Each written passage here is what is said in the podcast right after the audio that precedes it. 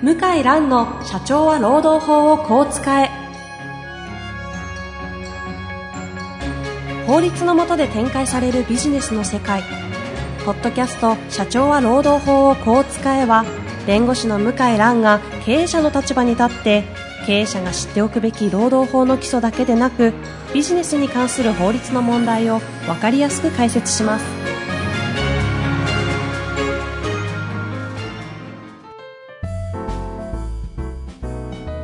こんにちは、遠藤和樹です。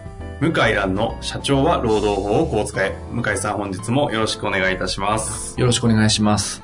さあ、今日もやっていきたいと思いますが、えっ、と、今日取り扱うテーマというかね、はい事件があるんですよね。はい、そうです。ちょっと、えータイトルを申し上げますと、はい。農協正職員の3分の2が提訴、うん残業代3億円請求。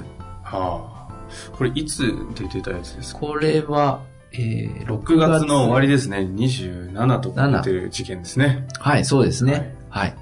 えー岡山県北部にある人口約10万人の津山市の津山農協。津山農協の職員の方々がはい、200名強、3分の2。3億円。これ残業代の未払い分だというふうに言っている総計が3億とですね。3億円ですね。はい。まあ、というこの事件を見て、向井先生が、はいどの切り口で社会をこう見ているのかというのが重要なわけで。ははい。い。私もその地方出身者で、あ、そうですよね。はい、人口がもう今4万人来てましたけど、僕が小さい頃は4万人ぐらいあった町で、えーよくわかりますけども、結構田舎の。田舎ですよ。はい。訴訟なんていうのはもう、外国の世界ああ、地方からするとってことですか？で、そんな自分が関係あるとは普通の方は思ってないはずなんですよね。ええはい。で、ましてその農農協の職員の方は、うーんそんな訴訟を経験したことある方は少ないと思うんですよねまあ、。そうでしょうね。はい。で、僕がまあこのニュース見て思ったのは、はい。うん昔はですね、おそらくこういった問題は昔もあったんだと思います。うんうん。だけど、昔は、これ労働組合が関与してる案件ですけども、はい。あの、労働基準監督署という、労基行政庁がありまして、で監督署に、まあ、労働組合が申告をして、で、うん監督署をこう話し合いに、事実上こう巻き込んでですね、はあはで、解決を図るということが、今まで多かったと思うんですよね。正面衝突は避けるというか。訴訟に至る前の段階でと。はい。行政の段階で止まると。はい。と思うんですが、はい。ところがですね、まあこれは報道されている実態とはちょっと違うかもしれないんですが、うんうん。あの実は、労基署のその、指導にはですね、それ自体は強制力はないんですよね。うーん。例えば、まあ、この訴状の通りですね、3億円払ってくださいと言った場合に、3億円払わないと、じゃあ強制的に農協の財産差し押さえるとか、そういうことはできない。なるほど。労働基準監督署は。うんうん。ここが、あの、税務署と大きな違いなんですよ。ほうほう。税務署っていうのは、お金はどこに入るかって言ったら、国にもしくは地方に入りますよね。はい。回収したお金。はいはいはい。労基署は、これはあくまでも会社と個人の紛争なので、そのお金は、あ労働者の方に入るんですよね。まあ、それはそうですよね。確かに確かに。で民事紛争であることは間違いないんですよ。ええ一方で、あの、その労基法っていう行政法を守ってないっていう点では、あの、純粋な民事紛争とちょっと違うんですけども、うんうん行政が介入できるんですけども、はいあの、税金と税務、徴税権っていうのは、もう、2000年前、もっと前ですかね、1000年前、2000年前ぐらいから、古代国家の時代から、国の一番重要な権限ですよね。はいはい。もう場合によっては刑務所に入れることできる。え国が成り立たないから。まあ今でも厳しいですよね。えうんうんうん。ところがこの、労働問題のこの労基法っていうのは、はい。重大なことではあるんだけど、国家権力そのものが介入する度合いはすごく少ないんですよ。うん。うん。う。うんん。最後は民事でやってくださいと。実はなることが多いんです。特にこの本件ではですね、管理監督者の範囲うん。うがん。問題になってまして、えーここはもう判例を積み重なってはいるんですが、はい。労基署としては、私が知る限りはですね、管理監督者の範囲を労基署が定めて、うんうんそれに従わないから送検をして、えー刑事罰求めるっていう事例は非常に少ないんですよ。ああ。まあ裁判所でやってくださいとなるほど。いうことになるんですね。うんうんうんしかも3億円というこの金額、はい。これも、ちょっと労基署が介介入するにはちょっと大きすぎるというか、あ送検、これを払わないと送検しますよとまでは、ちょっと指導しづらい。ーなるほど。場合によっては、その地方の農協の経営もおおかしくなってしまう可能性ありまうんうすね。んうん。ですので、及び腰な時もあるんですよね。深刻であればあるほど。でも今、働いてる方は権利意識がどんどん敏感になってますから、はいはい。あおかしいおかしいと、一回こう始まると、皆さん伝染してくるんですよね。で、これ原告の方はガソリンスタンドとか、農協がやってるガソリンスタンドとか、と農業指導の営農センターの方とか、うん。うんうん。そういう方ももう入っていて、職種もバラバラなんですなるね。ほど。でも論点もバラバラですよね。うん。うん。ね非常に複雑で、ちょっとやっぱ労基署で話し合いで、えーこう解決する限界を超えた。それでやむを得ず訴訟になったと。あというふうに見るのが、あーまあ、素直で、あ。なるほど。何が言いたいかっていうと、はいはい。僕が弁護士になったことって、うちの事務所は未払い残業代訴訟は最近公演で言ってますけど、うん年間1件ぐらいですよ。うん1件、2。件。もうないかな。ほぼないんですね。ほぼないですよ。びっくりしました。世の中にこんなに蔓延してるのに。訴訟に至るケースはあまりないとですか？はい。ところがもう時代どんどん変わってきて、訴訟の件数はちょっとわからないんですが、はい。まあ、こういった深刻な案件も訴訟になるので、うんうん。えーこう、行政から司法に紛争の場が移ってきてるのは間違いないんですよ。はあ、特にこの未払い残業未払い残業においては。はい。間違いなくって、で、あの、次回話すと思いますけど、はい。地方においても労働問題っていうのは、弁護士が関与する割合が、あの、増えてきてるのは間違いないんですよね。うーん。そういう時代になってるので、うんうんで、これもいつか話そうと思いますけど、うんこの労基署の適用する労基法の解釈と裁判所の解釈ってちょっと違うんですよ。全然違うんですよ。もう厳しさが全然違う。どっちの方がいや、裁判所の方がもう厳しいですよ。あこれは、あの、まあ、あの、お聞きの社労士の先生、いや、違うとおっしゃる方もいるかもしれないですけど、少なくとも僕が関与してる案件では、もう桁違いに違う。あ。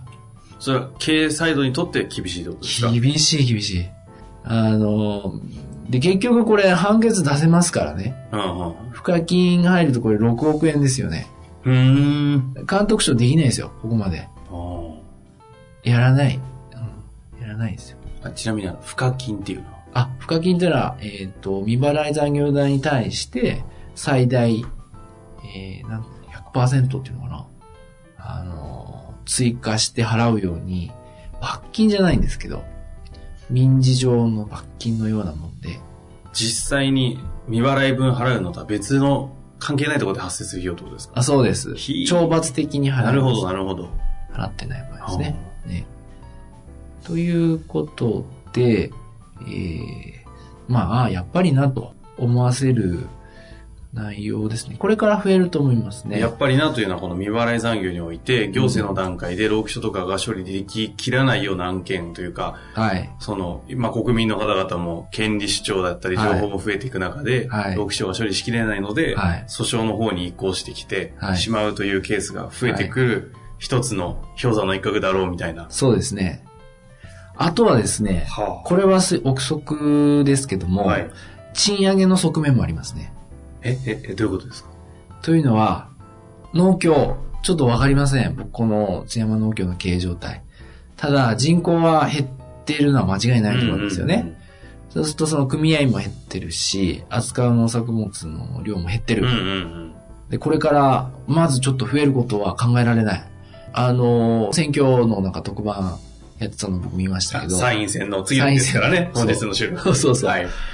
もうすごいですよね、演説は。えもう減りますと。ああ、30年後には3分の1になりますだったかな。小泉進次郎さんの演説も、もう減るの間違いないとえ。うん。うん減ることを前提に考えようと。減っても幸せになるよう考えようと。うん。ただし、収入も人口3分の1になったら、農協もガタッと減りますよね。うん。確実にう。ん。給料上げられないですね。そうですよね。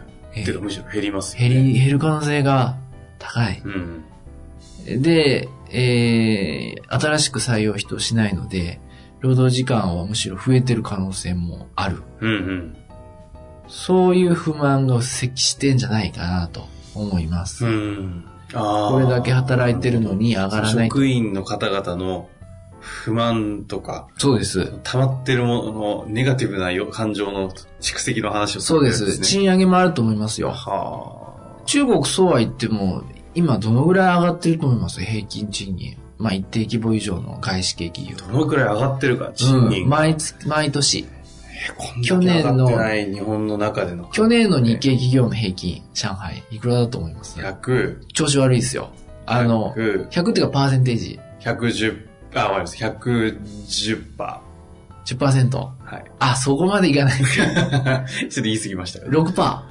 へあたで、中華系の、まあ、調子いいところは10%、15%。はい。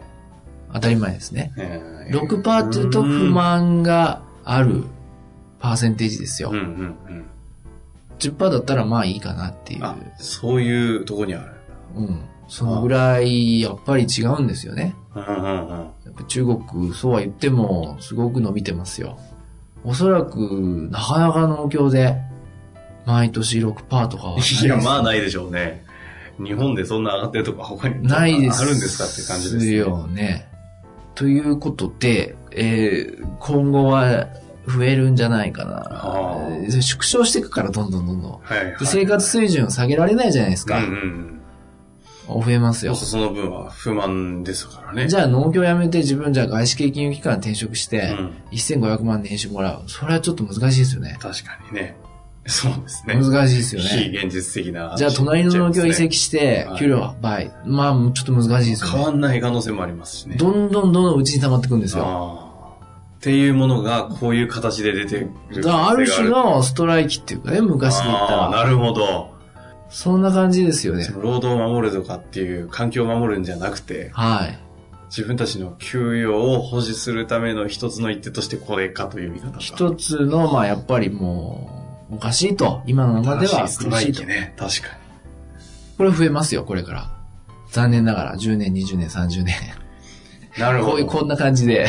あの、最後に、っていう増えるだろうことは想定されるからこその、なんかこう、ご助言をいただきたいなと思うところうです。ん。まあ、ご助言というかね、増えるだろうってことをまず知るっていうことが一つの助言なんでしょうけど、おそらく、農協の財政状態は、まだ余裕があるとあ思ってんじゃないですかね、働いてる方は。あー、なるほど。ちょっとわかりませんけど。うんで、開示をして話し合ってるんだったらいいんですけど、開示してない場合は、誤解してる可能性ありまうすよね。ん。経営状態がね、一職員の方々がわかる、まあうん普通に考えたらわかんないでしょうからね。あの、中国人の人はね、はい別に悪口言うんじゃなくえて、現実として、あの、会社のために働くっていうのがわかんないんですよ。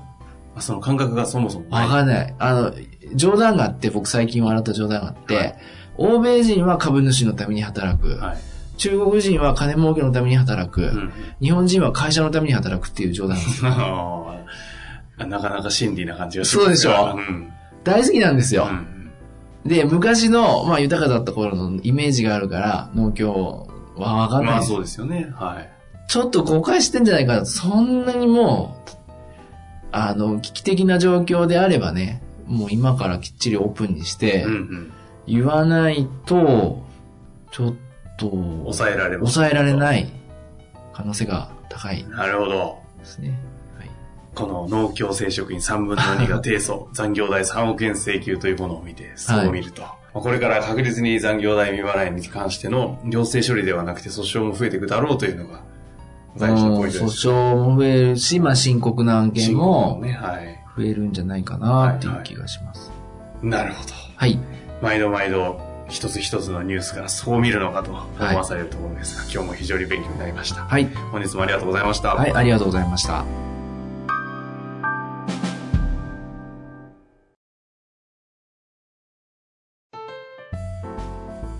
本日の番組はいかがでしたか？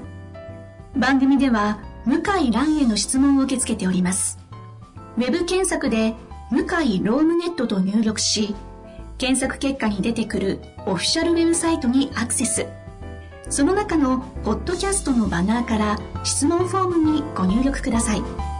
たくさんのご応募お待ちしております。